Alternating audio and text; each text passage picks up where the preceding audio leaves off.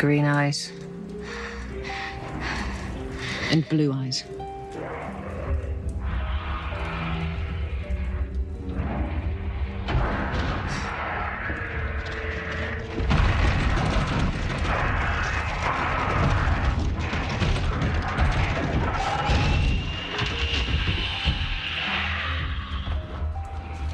What do we say to the god of death?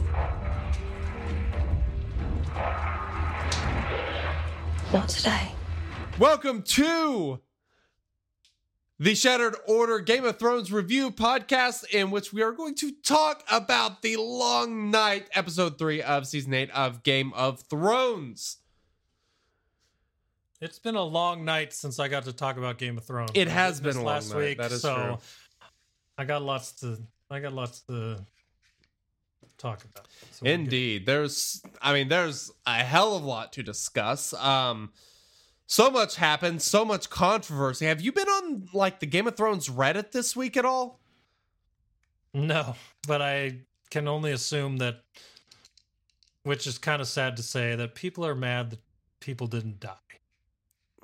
Uh, that's not the only reason. There are lots of reasons people are upset. Um, so let, let's just start from the basics. What did you think of the episode as a whole? What What were your thoughts? Um, I'm kind of on the uh, well, the thing I just said, where it's kind of like, I don't know, man. The episode as a whole, the ending of it gets me super hyped. Um, I don't want. I have a question to ask you when we get there about it. Okay. Um, and I really want to know your answer to it. But everything leading up to that moment kind of was like, it was epic, but there was a lot. I just, I feel like episode two led into something that didn't happen, which was okay, all these people are preparing to die, and not as many as we thought actually ended up That is passing. true. Like Um, it felt like a lot of lead up to mm, not as much as I thought it was going to be. Uh, that's it's weird that that's a complaint. So you have all these characters, and basically no one died. So, I mean, who all did Okay. we lose? We lost Well- Jorah. We lost Lady Mormont. We lost um. Ed, We lost Ed, Ed, Night's Watch, and we lost the Little Bear, Reek. Reek is the only uh Theon, thank you. Yes.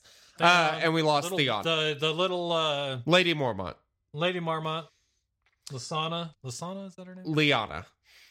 Leona. That was pretty much it. I mean, there there was no other big deaths. There was no significant character Well, that had there a was death. the, the the one eyed guy that had been brought to life a bunch of times too. Ed. What or no, um yeah. And Melisandre. You know what I'm talking about? yes, I do. Um Ed is the Night Watch guy. Yes. All right, so we had all of these people die, but no one that was that significant. I mean, they're all characters that we know, but they're like B and C characters. There were no A characters that died. Beric. Thank you. Thank you, Yes, the original go. Breakill. I like um, Beric. I do too. Uh, so no, no A characters died, and people are upset about this, and I understand why. I feel like there are a lot of characters that they probably could have, like another one they could have probably killed off was Tormund.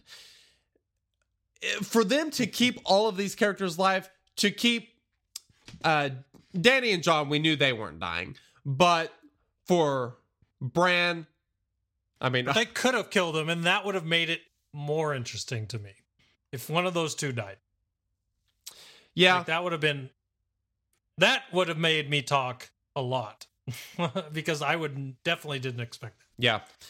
Um, I mean, I, I think Theon and Jorah were the only two like borderline A characters. I think uh, you know, I heard something that as far as actual screen time, that the two of them are in the top ten of the entire series. So it's not like these are characters that we have not seen a significant time of.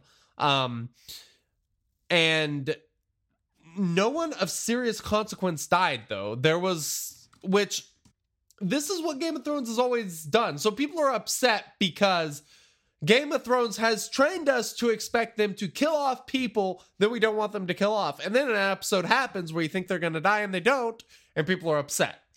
Which I get. I, I do think there would have been more of an emotional connection. There would have been a lot more there.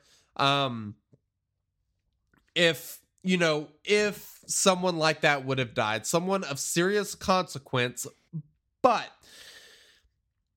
I Well, people seem to be making the point that upsets me in chat, and that is the fact that there's only three episodes left. yes. Um, there's really not that much screen time left for this many characters. The show's always been this way where characters die. This battle, as well as other battles in the past, are the places where you see, and it adds to the story where big characters pass away.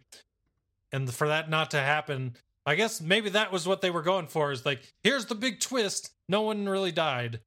You know, I don't know, but it's just it was just weird that it went that way when there's only three episodes left.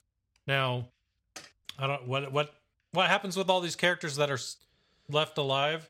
Could be some really cool stuff that happens, and I'm if that's what happens. I'm totally cool with it. But if like nothing happens with Tormund for three episodes now, like or you know just certain people where you saw them being overrun and they still wound up coming out alive on the other side, it's like what was the reasoning for that? I don't know. So I- it's just I think that's the deal. They all have a a better end coming. Like so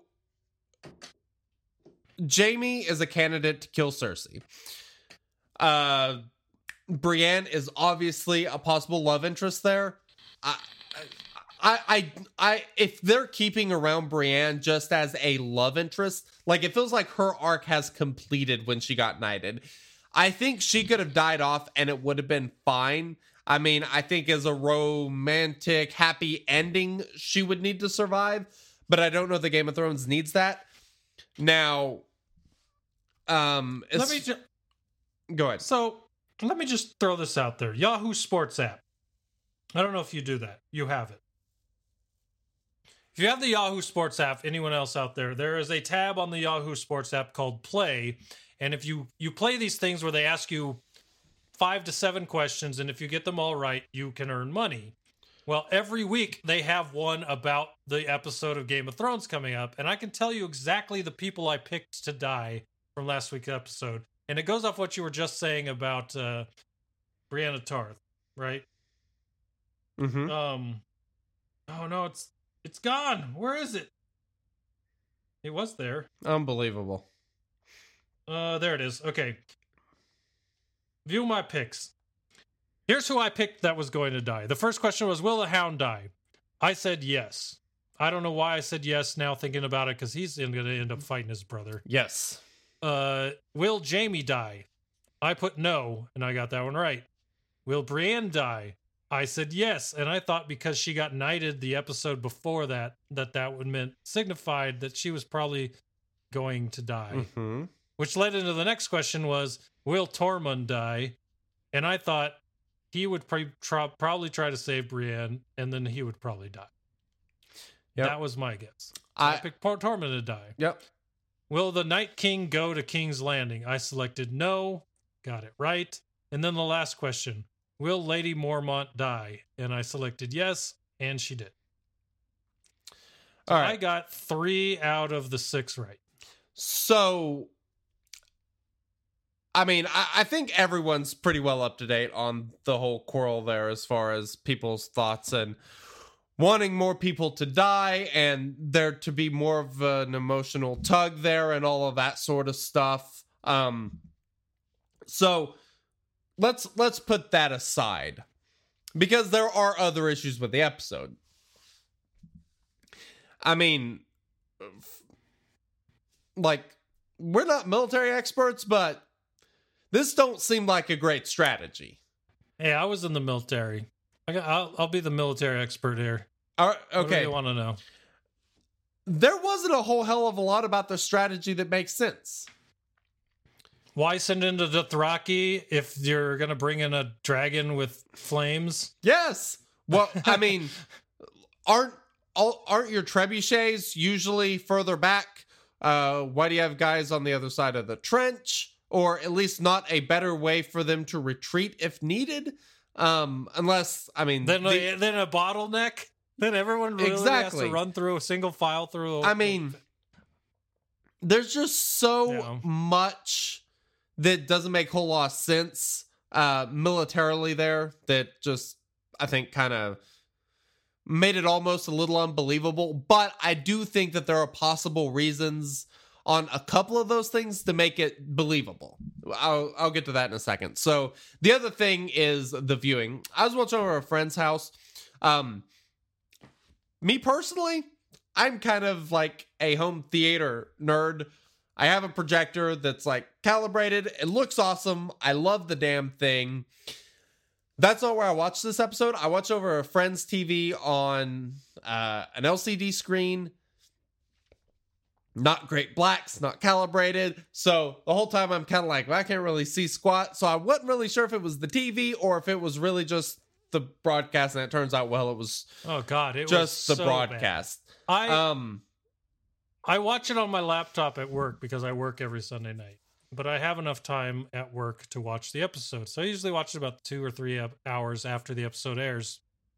And I usually watch on my laptop. Well, the laptop was so dark, I could not see anything. I had to watch it on my phone with my brightness on my iPhone all the way up. And it was still hard to make out things. Yeah. Like, weird decision, understandable because it's the night or the dark night, the darkest night, the whatever. But holy smokes, as a cinematic thing, it was just so hard to see anything. At first, I thought they were going for the effect of it's winter, it's snowy, it's dark, it's hard to see. They wanted you to feel that. But as the episode went on, there were other scenes where that just didn't make sense, you know, inside and stuff like that. And it was still just like that. It was just kind of a production issue that I think kind of fell flat and could have been done a lot better.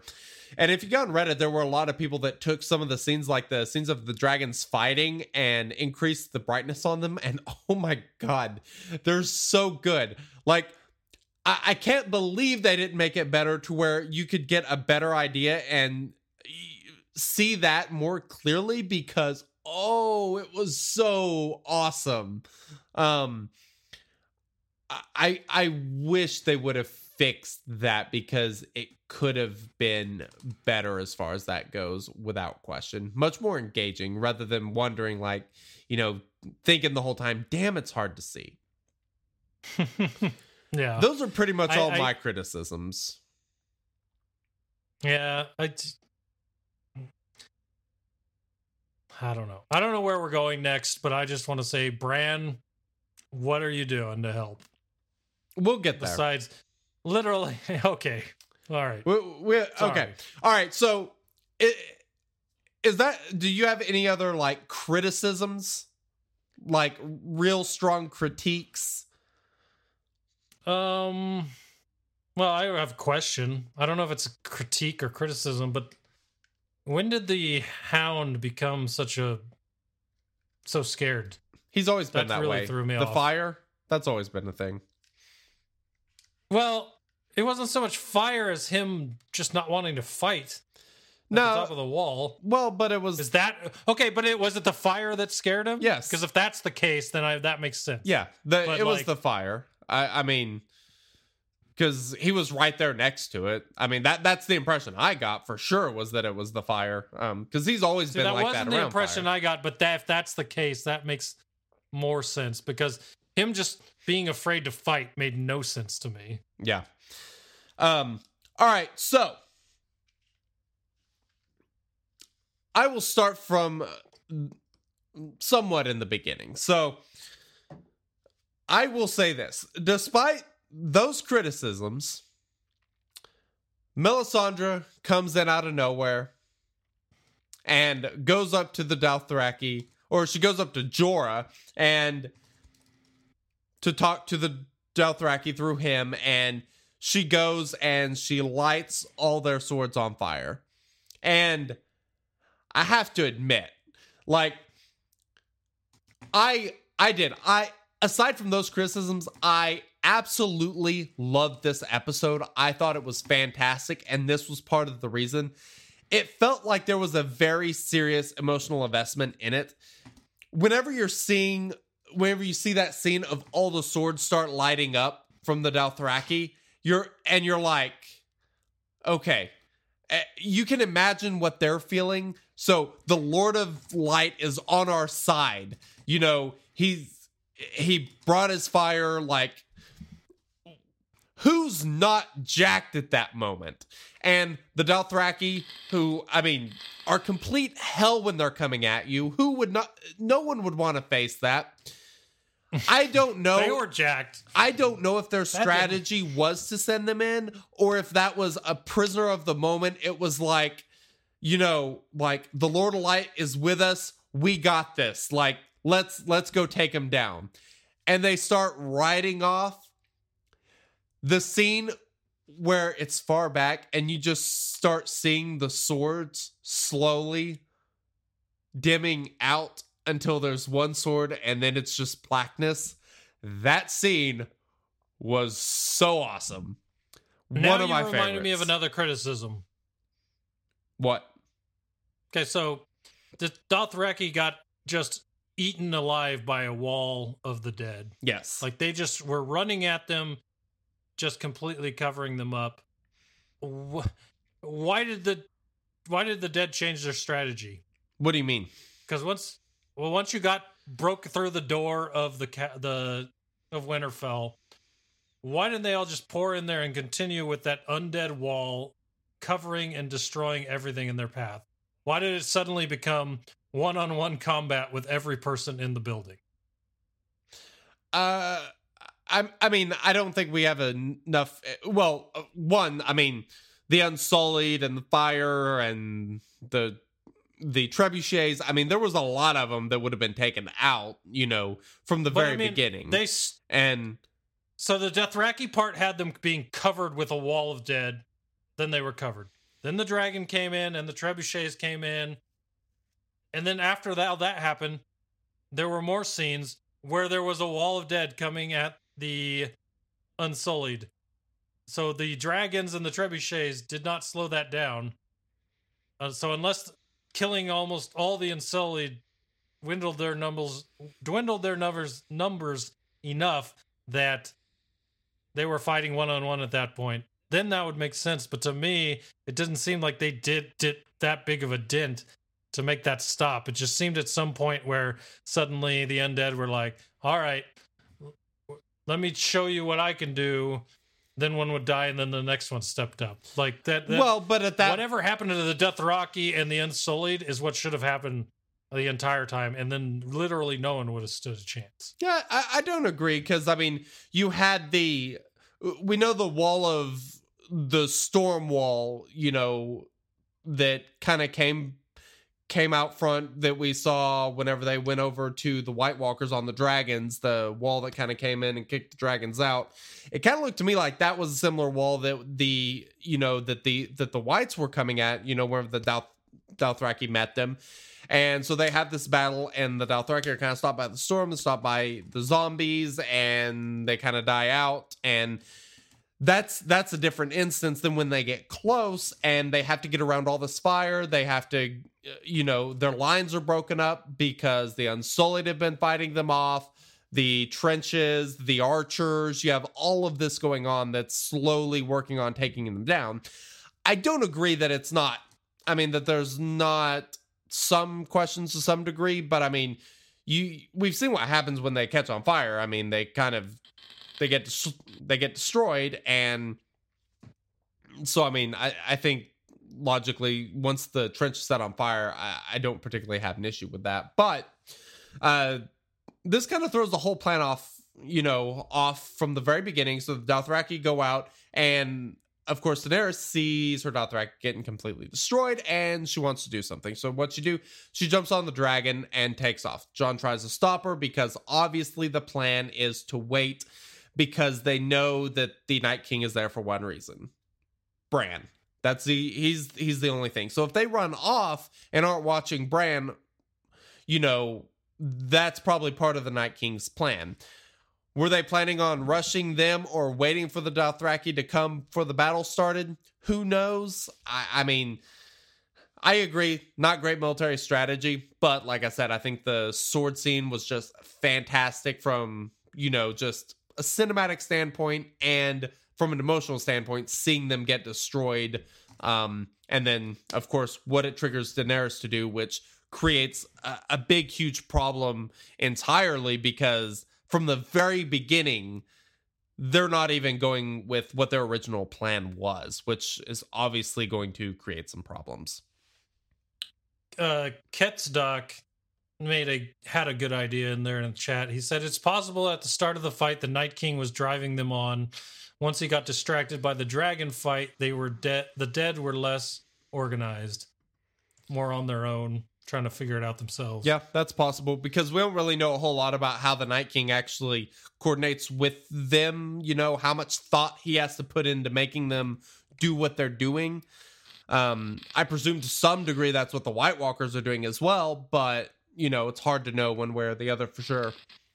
Um so all right, so we have that, and then we have Daenerys go out and the flames and every so everything with the dragons I thought was unbelievable, top notch. The aerial dragon fight was just absolutely great. Um it was very cool, you know, getting to see the dragons actually fight all the fire. Um the scene where they fly up where they're looking for the Night King fly up and they end up above the above the storm basically and are just kind of hanging up there. Like there's some absolutely fantastic scenes and just to think it could have been better had they just adjusted the brightness. I really want to watch this on my TV, Me too. on my 4K TV, Yep. rather than on my iPhone like I did at work. Yeah. So I really need to watch this episode again. But yeah, it was overall pretty much all the scenes looked great. Yep. Um Liked a lot of it.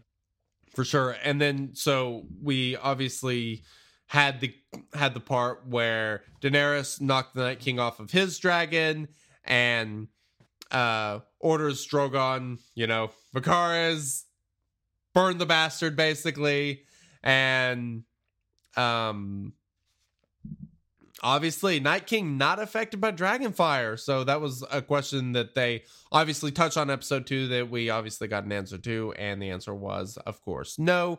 You have drag you have um sorry, uh Rhaegal and Jon getting into the fight and then crash landing and that is the point at which Jon is kind of on his own um what what did you think about uh so just we'll take this say character by character. Jon Snow as far as you know trying to stop Daenerys going into the dragon battle and then trying to take on the Night King. And it's like the whole rest of the the episode he's fighting and fighting trying to get back to the Night King because that's you know that's the thing we're all expecting is that you know that Jon Snow is the prince who was promised Azor Ahai and that he's going to be the one that you know goes and fights the Night King and he never quite gets there.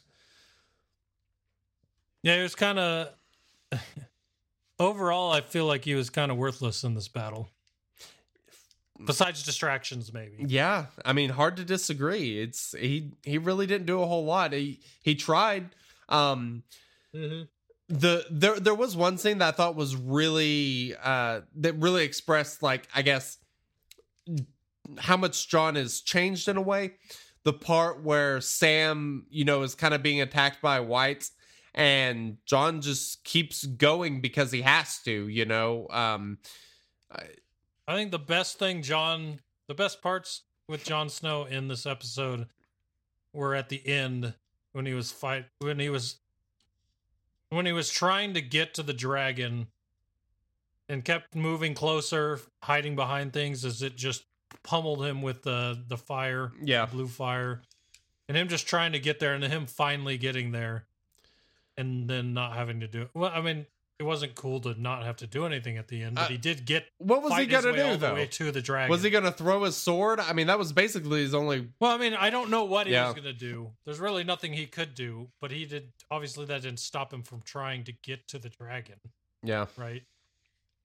that's true. I don't know. That was cool. That was the only part I really liked about him in that episode is you could see the like the will he had, no matter what the odds, to just keep going after something he did had no idea how he would beat. I guess. Yeah. Um. All right. So, Lady Mormont. I mean, dude. That see, that part was one of the best parts of the episode. that was awesome. I mean, you see the giant come breaking through the wall, and he he smacks her down, and you know she gets back up, yelling. The giant grabs her, and you can tell he's squeezing the life out of her as he picks her up, oh, just fucking and then just squeezing her like a tomato in his hand. stabs him right in the eye. I mean, that was Dude, that was so sick. that was such an awesome death. Like, it, talk about like an iconic, sad but like hell yes death. Like that was just it, unbelievably well done. Yeah, she was awesome. One of the Like, best. I. I always liked that character. I always liked her She's feisty. since the moment I saw her, Yep. especially when she became in charge of her house, like just the way she was. And then for that, her death to be that way was just awesome. Yeah. Bad night. Bad night for the Marmots. Just saying. Very bad night for the Mormonts. Uh, speaking of Jorah, who, you know, Dany stops to then help Jon, who is trying to confront the Night King, in which he raises all the dead, including all the Starks in the crypt. Um, and of course, And the endless Lyanna Marmot. And little Like pretty much anyone that died yeah, during that fight. And so Dany has to come down and save Jon. And of course, then Drogon gets attacked by whites, has to take off, leaves Dany down there. And of course, Jorah comes to save her. And I mean, It was it was a fitting end to the character for what he was. a 100%. He- He died protecting her, which is pretty much all he ever wanted. Yep. I mean, So as far as like i mean so those two deaths lady mormont and jorah were i mean one they were expendable characters so it made sense from that standpoint but the way they died it's like that's the way they would have wanted to die and to to give them that sort of death and have it done really well i was i was really happy with the way they killed jorah um you know, defending Dany, fighting till his last breath, and then the scene where Drogon comes and you know he's kind of wraps his wings around Dany and Jorah, and you know that's Mhm. that whole scene's just really good. Big fan. Um, who's next? well, let's go ahead and talk about Theon because he Dude. he has been one of those Complete characters. story. I mean, he went from a character you liked to a character you hated, and like you're glad he's being tortured, and then you feel bad for him. And you know, him and Jaime have both kind of had a similar similar story arc in which they went from that kind of villain to the hero in a way. And um you know, he came back last episode and you have the emotional reunion of Sansa and him, you know, uh and then the fact that, you know, he wants to be there with Bran. He wants to help protect Bran and do whatever he can to try to redeem himself as much as possible in, you know, where he grew up, his home and um you know, he's you know that last scene where he's talking to Bran, he's like, you know, you're a good man, Theon, and it, you know, it's, you know, that was what he needed. It was, you know, um Jon Jon forgave him last season, you know, but I think this was kind of the final straw that, you know, all of the Starks had forgiven him. It's not like it was one Stark who said, you know, we forgive you. It's like, you know, they they had all forgiven him and you know, he like said, he had he had achieved his redemption and and then he basically just went after the Night King full bore and probably knew he was going to die and did it anyway. And yeah, that was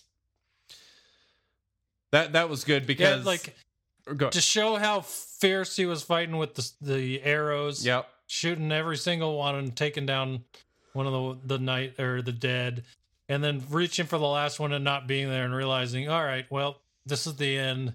What am I gonna do? And then to not run, try to run at the end, but instead Yeah. run off, run after the one guy he knew more than anything. With everyone standing around him, he wasn't going to be able to kill, but he still tried. Like that was the end of it for him, and that's what that character just had so much going on without throughout the whole show that for it to end that way was just the perfect ending for that character. I completely agree.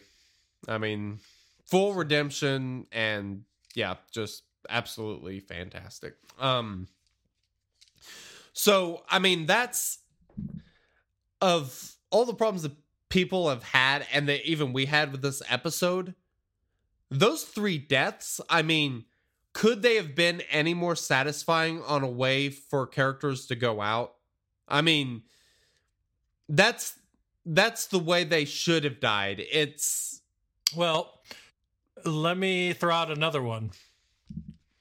Beric, who was on Arya's kill list, yeah, died protecting A- protecting Arya to keep her alive. yep, That one was pretty awesome too, because she had it in her mind that she was going to kill Beric, but in the end, he's the one who talked the Hound back into fighting, and then down inside the Winterfell was the one that allowed them to escape by sacrificing himself to keep her alive Yep. and the Hound to keep going to protect her. So Beric's death to me was awesome. yeah, And then on top of that, the last one of the five, five or six that we mentioned, Edd fighting along Samwell. yep. Samwell? Yep. Sam. I'm thinking of I'm Samuel crossing over- Tarley. Yeah. That Edd dying, that one sucked because he like for a second there he's like, "All right, we're winning," and then Yep, no, you're not. yep. And um, so then we have Brienne and Jaime who are kind of fighting, you know, fighting off whites the whole time, getting overrun along with Samuel and you know, I and Tormund and I think that it was more that that kind of drove people crazy. The um the constant part that they're being overran and yet still nothing happens. Uh, that was another criticism I saw quite a bit, I, I, which I kind of see, but I'm not quite as much on board with that one. Like it's, I mean, these are some of the best fighters in the realm. Like, I I don't have much of an issue at them, you know, Samwell with the being the exception, but everyone else being able to hold their own against the whites, I don't particularly have an issue with. I mean, that logically makes sense. What? I have one, Jaime, Why? because he's missing his dominant hand, and he's still not completely 100% with his offhand with a sword, and he's able to fight off all of the dead. He's still pretty good, and him and Brienne are Uh, fighting back to back. They're mindless He doesn't zombies. even trust himself. They're- he doesn't even trust himself with his offhand. Yeah, That one didn't make sense to me. Yeah, I I didn't. I that really didn't bother me. I mean, as long as he's I mean, how long has he been with only one hand? He would have learned how to fight with it by now. I I didn't particularly have a uh have a huge issue with with that. But I do see your point. He's going to play a bigger part in the battle Yeah. for King's Landing. Agreed. So it makes sense he didn't die. Yes. But I mean, like, overall, him fighting with one hand and it being his offhand, which he doesn't even believe in, didn't is was kind of unbelievable. I, I just think that it's you know it's intelligent humans against you know basically zombies that are not really all that strategic they're just basically trying to win by numbers not strategy. I, you know i think e- even to an unskilled or limited you know in abilities human you know the humans should be able to hold their own to some degree. Um so uh yeah. All right. So um let's talk about bran or There's not much to talk about. let's let's talk about bran the most was- yeah. exciting character in game was of thrones And he sat there doing nothing for a long time, and then suddenly he warged. But nobody knows and what he was do doing he while turned into warged. crows for two then he- seconds and And then he came back, and suddenly he, the Night King was there. i mean Super exciting. There are two things that are still left unanswered that I think have to be. There's still three episodes left. We're not even halfway through the season, honestly. I mean, halfway through a number of episodes, but time wise, we're not halfway through yet. So there's still a lot to go on this season. We had the scene last episode of Bran or Tyrion asking Bran, um, you know, about how he got here and everything. We never heard any of that. We saw him warg into the Ravens and take off. We never really saw where he went. There's got to be something more to to what's going on there. Um I sure hope so. I if not god that's disappointing. I mean, That's like worse than Theon. You ran, but you didn't even run. Yeah. you were still there.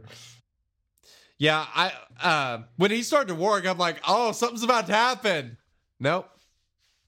Nope, Nothing. Surprise. Just sit there and wait. I just I I will say this though. My theory that Bran is being guided by a future version of Bran because as we know Bran can go into the past and and speak and affect things. I think Bran is being spoken to by a future Bran. So he has the advantage of knowing what's or having a good idea of what's going to happen, but not knowing for sure because him talking to himself can obviously alter the way things turn out.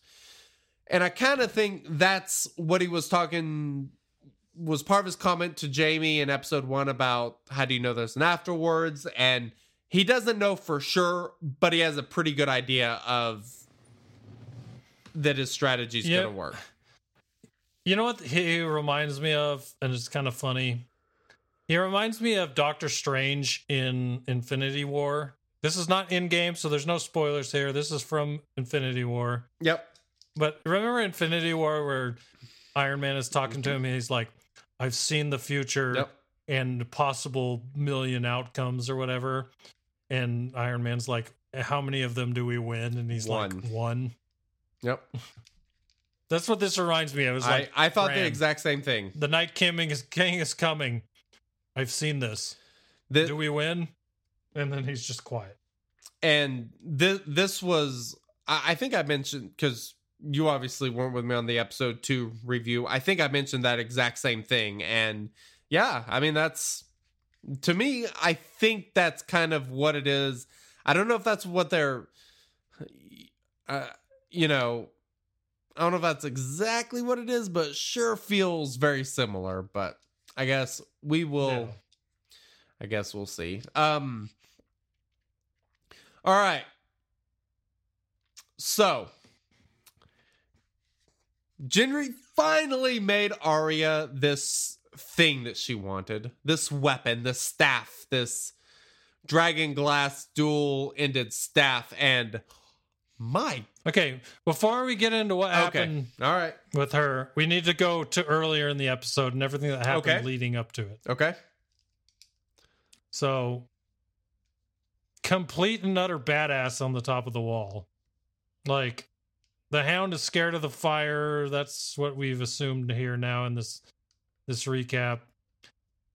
The hound's scared.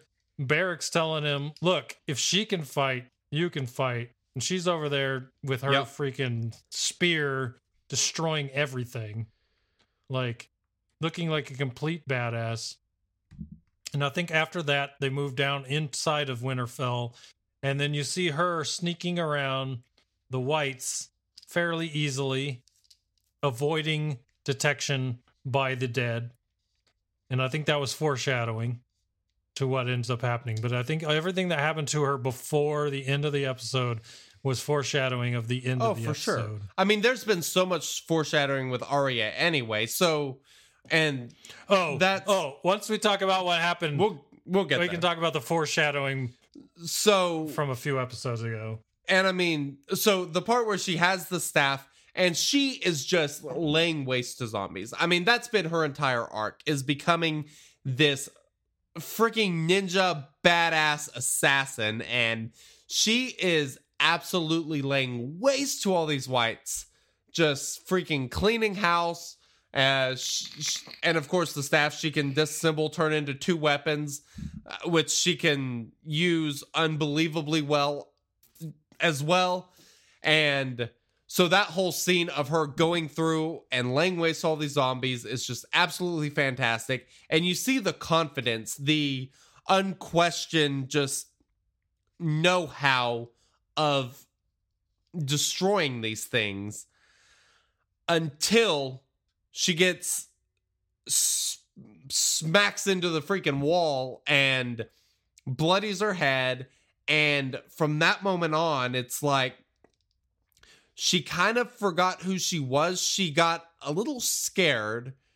And that's what i think was so great about arya's arc you know the she kind of has the arc throughout game of thrones and then the arc in this episode specifically where she's the confident fighter that gets broken down. She's terrified. She's hiding she's running from them sneaking around rather than actually trying to fight them which is what she does so well. Um i mean she's unbelievable ninja. I guess that's actually probably what she does well but she's obviously great at killing these things too.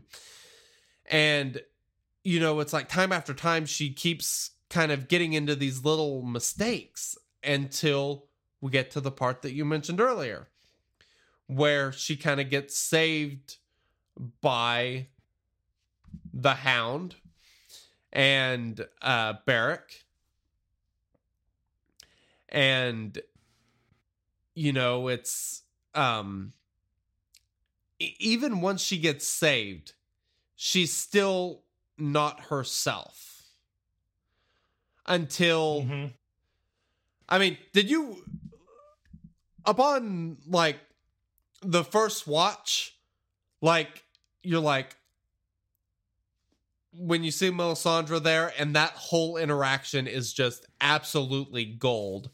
I love that whole scene with Arya and Melisandre. Um maybe my second favorite scene of the episode. Is this where you want to talk about all the foreshadowing? Because I mean, like this is Well, we gotta see foreshadowing from season two. Let's just get to the point. Okay. Beat around the bush enough. That was so freaking awesome. Here comes Arya. Bran is right there. The Night King finally has Bran right where he wants him. He's about to take out the three eyed raven.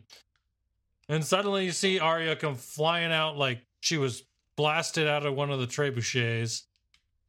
And you're like, oh shit, she's gonna do it. And suddenly the Night King just grabs her by the throat. But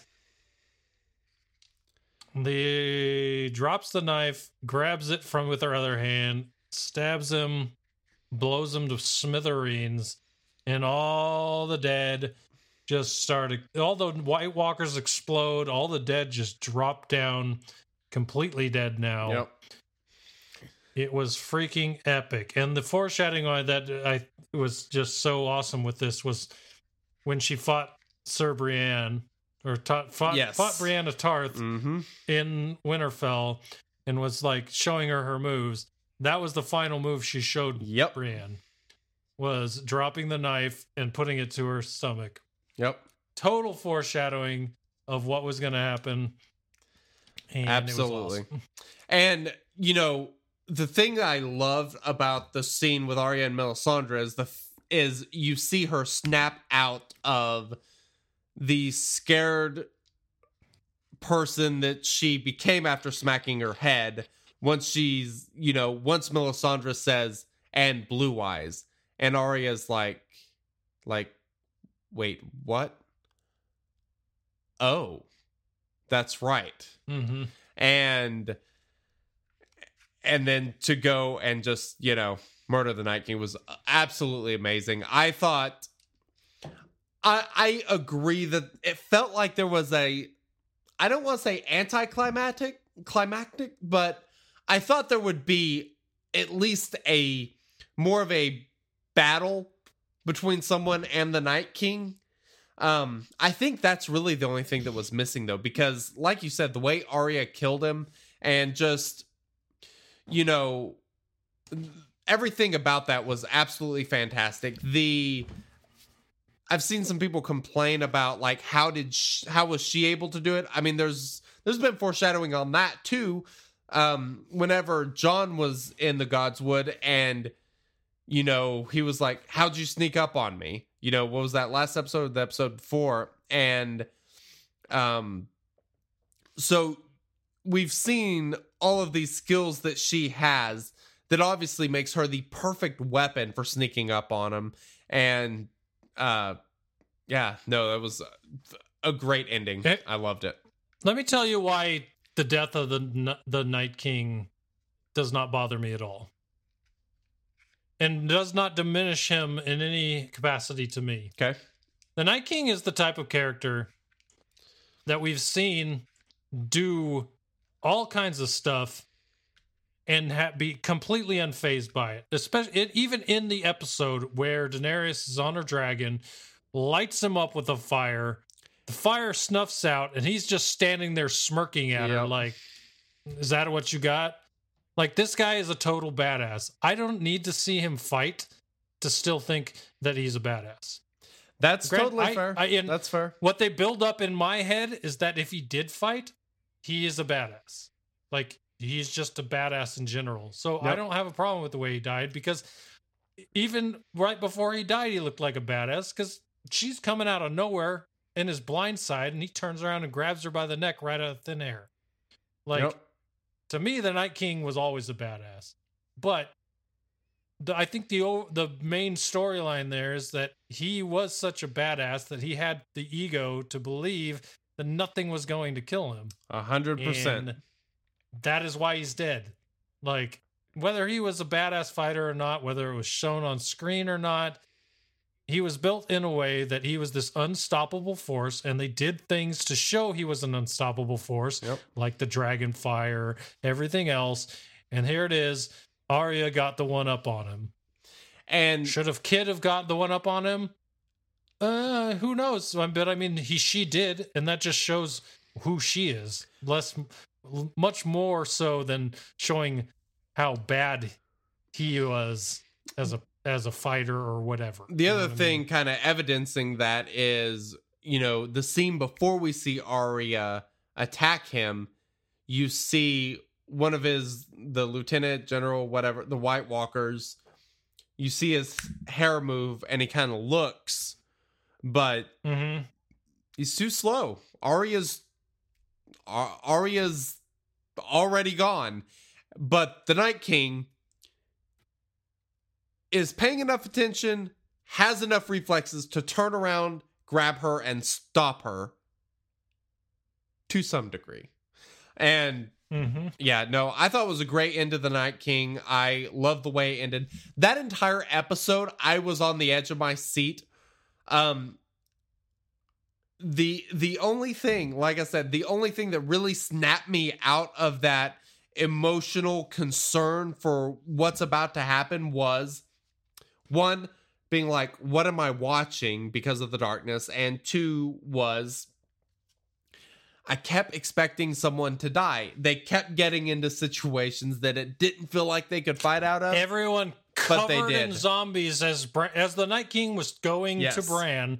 The, half these people looked like they were about to die, and of course they didn't. But I thought some of them were already gone, and the ones they showed were the ones I'm like, okay, these are the ones that in my Yahoo Sports fantasy app I chose were going to die. I'm gonna be right, and then I wasn't. yeah. Now, this is the question that I wanted to ask because Okay. in my opinion, and I know people will disagree with me, uh, Arya killing the Night King, that moment itself, after all the buildup, was one of the more exciting things to me and more emotionally driven things that I watched in that show in the whole series of the show. Now, I wanted to ask you, Mhm. and I'm kind of curious what your answer will be and whether what you think of my answer. But what is the in this show? What was the one? If you could pick only one, what was the most emotional thing you watched that you always go back to? My God, dude, I don't know. There's there's a ton. I, I, have one, Okay. and I always go back to it. My number one thing in the show that I watched that I always think about was when was Hodor's death. Okay, that's a good one. When Hodor died, that's the that's like Mm. I, I, I hate to say it's the highlight of the show for me, but like the whole ending of Hodor and his story all coming to, together, And piecing the- together, making whole- sense. hold the door, Yep. you know, figuring out what happened to him, I agree. everything else, and then him dying to save Bran. It was good. is my favorite thing in all of Game of Thrones. um, But to say, but I that just makes me think because Arya killing the Night King was up there with that to me. So I was just kind of curious where this ending ranked for you as a as I mean, it's know probably mean. top ten in the show for me. I mean, it's it, it was just it was great. It really was. Um, I I loved the ending. Apps. I, I have no quarrels with it whatsoever. I am totally fine that Arya was the one who killed the Night King. She's been one of my favorite characters for a long time. Um, I think she's had one of the best stories uh, in Game of Thrones. Um, yeah, it's no issue whatsoever with that at all. Um, I just can't wait for next week. That's all I'm I saying. can't wait for I- next I have week either. No idea what's going to happen, and I really hope it's not a full episode of them recovering from the Battle of Winterfell. But I wouldn't even be surprised if it was another like episode two where it was kind of boring for them recovering to decide what they're going to do next. I I mean, I think there will be some of that, but I don't know how much. Yeah, Um, we're going to see. I think this one might be slow again, like the last one. Yeah, I could. I, I mean, I could see that. Um, so I mean, there's still a lot that the show really needs to get to. I mean, there's everything with Cersei. There's everything with Jon and Dany, and you know who's gonna be king or queen or whatever. Um, you know, is Arya's story finished? Because I mean, th- there's still a lot that could go there. There's Tyrion. There's still Bronn, who's been hired to kill Jaime and Tyrion. Um, the Clegane Bowl, like that's got to happen. Um, I mean, there. That's the biggest thing I look forward to Yeah. next. Is the Hound versus uh Hound in the, The mountain. mountain. Um, what's going to Yeah. happen with the dragons? The dragons is another good question. Uh, so we've seen all this foreshadowing in you know the intro. So the intro of every episode this season's a little bit different, and um, you know this time we saw the fire, uh, you know, and you know kind of the military setup and stuff at Winterfell, and then of course whenever it gets to King's Landing, we always see the part of the the um the crossbow that's able to kill dragons, which we saw the crypts, they focused on that a lot, kind of hinting there could be some issues there, which there was. What is you know, what is there gonna be with um you know them maybe being able to take out some dragons that that could be a little concerning for Dany um do you think the show will end up with any dragons alive I think it'll end up with two dragons alive. i'm going to guess zero Here's what I think is going to happen. I think it's going to end, and we're not going to know who the king of King's Landing is or queen. i don't think they'll do I think it's going to end on a point where you don't know who end up being it, and I think that's going to be a talking point for the rest of the known existence. Mm. yeah i'm not Because that just seems like the way it would happen. That we don't actually find I- out who ends up winning. I mean, I do hope that there is some just kind of unexpected end to the show that we're not expecting. I mean, because no one expected this episode to go the way it did, and yet people are up in arms. It's craziness. But um I mean, I, I think there I mean there there there will be an ending. Like we we will know how how the dust settles, I think, when it's over. Um that just said it in chat, and I'll say it here. It's going to be like the end of Lost, where everyone's going to do 700 videos on what the ending meant, and no one's going to know what it actually meant. Mm. We will see. we will see. It'll be interesting. All right. Was there anything else that you wanted to mention about this episode of Game of Thrones? I think that's it for me, man. I'm good. All right. Well, we will look forward to this Sunday and seeing what in the hell happens after this. See, I mean, is the Night King really gone? I mean, because he's been defeated before, came back. So, what's going to happen? We'll see. Um, and hopefully, we figure out something with Bran because he's got to do more. He's got to do something. All right. Well, any final comments? Thanks for listening. You guys are awesome. Appreciate it. Indeed. We will catch you guys later. Later, everyone.